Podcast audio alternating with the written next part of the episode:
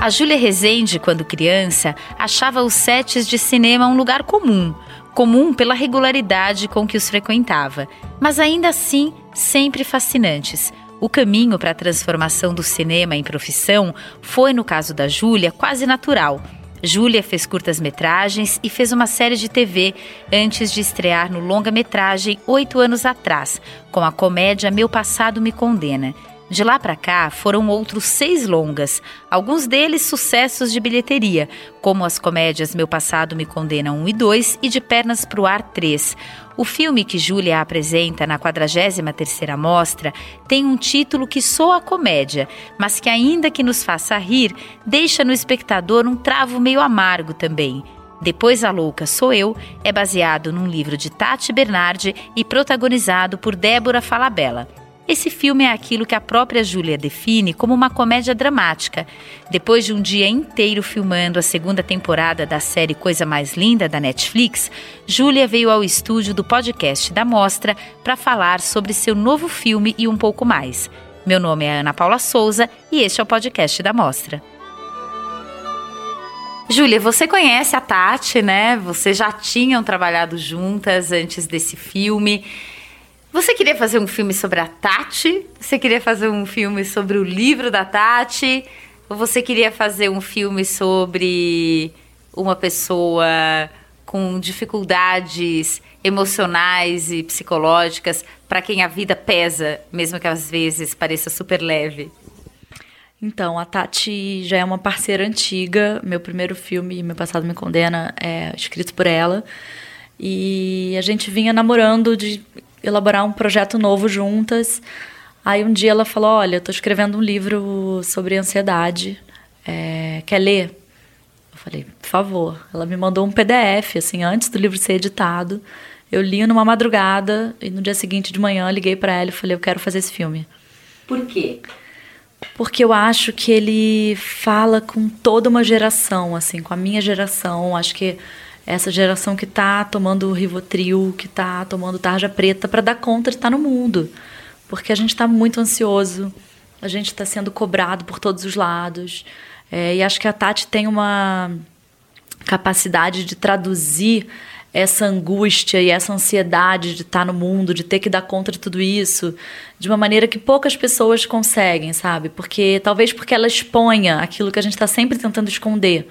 Ela não tem vergonha de dizer que ela mentiu ou de que ela ela, ela simplesmente vai lá e fala é, e eu acho que isso é muito rico para uma personagem, né? Assim, numa adaptação, porque é uma personagem que ela tá fazendo uma coisa, mas está pensando outra.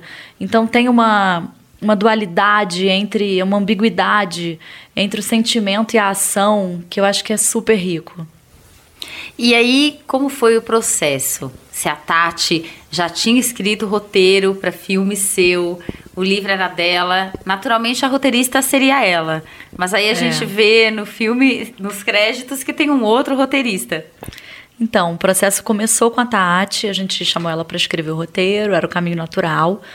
É, ela passou um ano nesse, nesse tentando desenvolver um roteiro e ao final desse um ano a gente concluiu que precisava de um outro olhar, assim, de um olhar externo, porque o livro já é muito autobiográfico e aí transformar aquilo que já é a vida dela num roteiro, acho que ficou demais, assim.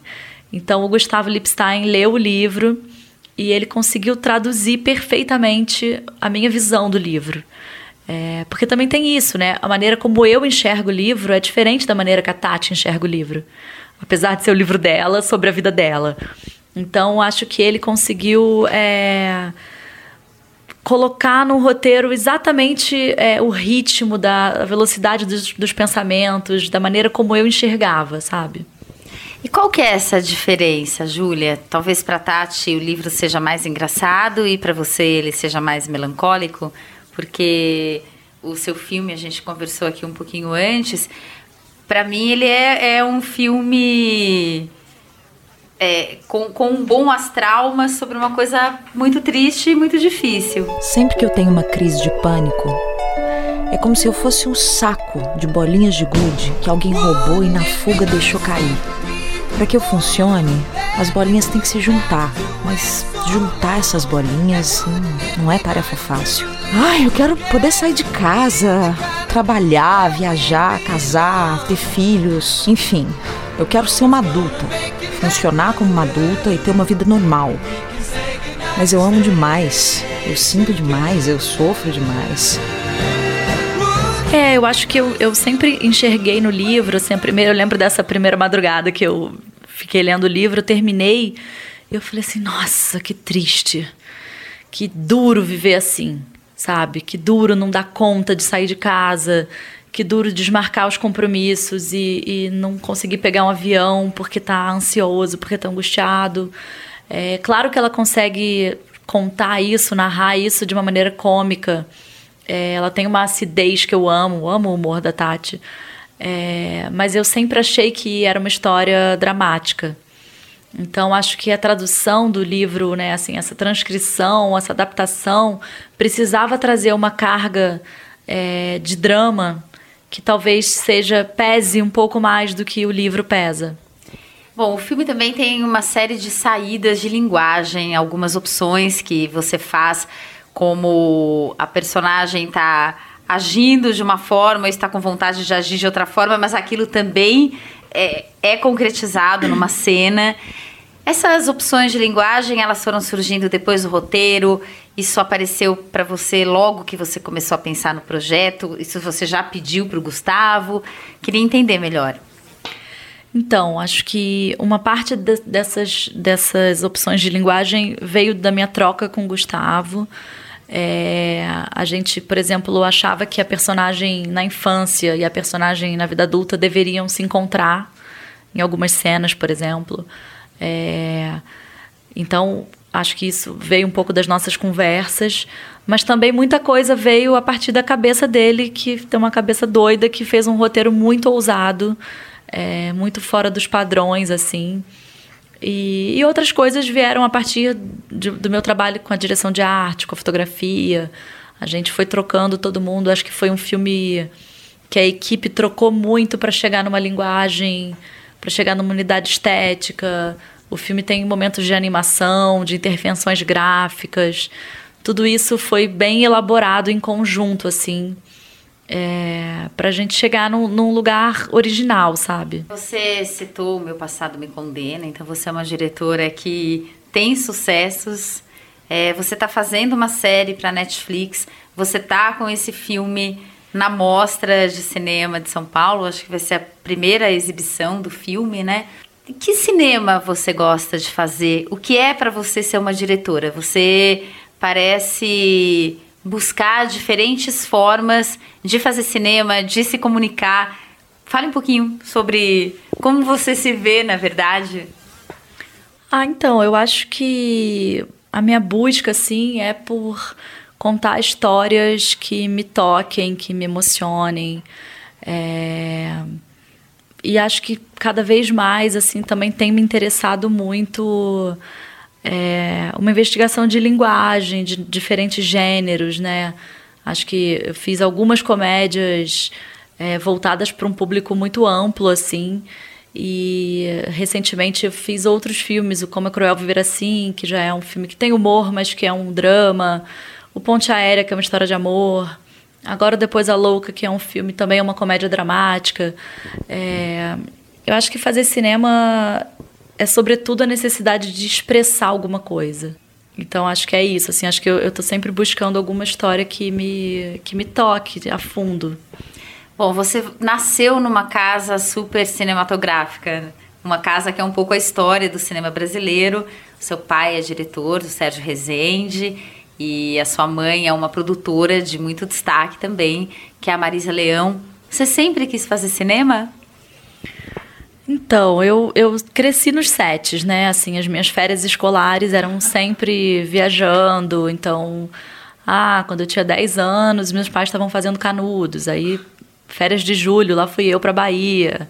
Ficava lá tirando foto, com uma câmera fotográfica pendurada no pescoço. É, eu adorava, mas eu não Acho que durante a infância eu nem considerava aquilo como uma coisa que pudesse ser uma profissão. Era só um mundo meio mágico ali. Eu via meu pai em casa escrevendo. E aí a igreja pegou fogo. E aí, de repente, eu estava num lugar e botavam fogo na igreja. Né? Aquilo se concretizava, assim. Então tinha uma magia nisso. Aí, mais tarde, lá para uns 16, eu comecei a fazer curta-metragem. Uma turma de amigos, a gente se revezava, cada um fazia uma função no filme do outro e tal. E, e aí foi quando surgiu essa necessidade de expressão, assim, quando eu comecei a querer contar as minhas histórias. É, aí eu fiz o meu primeiro curta, que é um documentário sobre a Elke Maravilha, chamado Elke, passou na mostra em 2007. Olha, então você é, está voltando. Está sendo um reencontro com a mostra, muito especial. Depois. Hoje a mostra nem passa curtas mais. Ah, então, pois é. E, e, aí é isso. E aí eu logo comecei a, a escrever. Assim, para mim, dirigir sempre teve muito ligado à escrita, a tentar expressar as minhas histórias. Assim, claro que eu já fiz vários filmes que os roteiros não são meus, mas eu tento ao máximo estar tá sempre muito próxima dos roteiristas, sempre muito perto do desenvolvimento dos personagens. É... Mas acho que sobretudo para mim dirigir é trabalhar com os atores. Acho que a minha grande paixão é dirigir atores, assim, eu acho acho que ator é um bicho muito doido, muito muito corajoso e eu sou apaixonada por eles, assim. Já que você falou de atores, você usou a Débora Falabella nesse filme, depois a Luca sou eu fazendo o papel da Tati. Ela foi uma escolha imediata para você, porque vendo a Débora no filme parece que só podia ser ela mesmo para fazer aquele papel. Então, a Débora, eu sempre fui louca pelo trabalho dela, assim, a gente, o brinco que eu assisti, acho que todas as peças dela de teatro, eu, eu acho a Débora um talento inacreditável.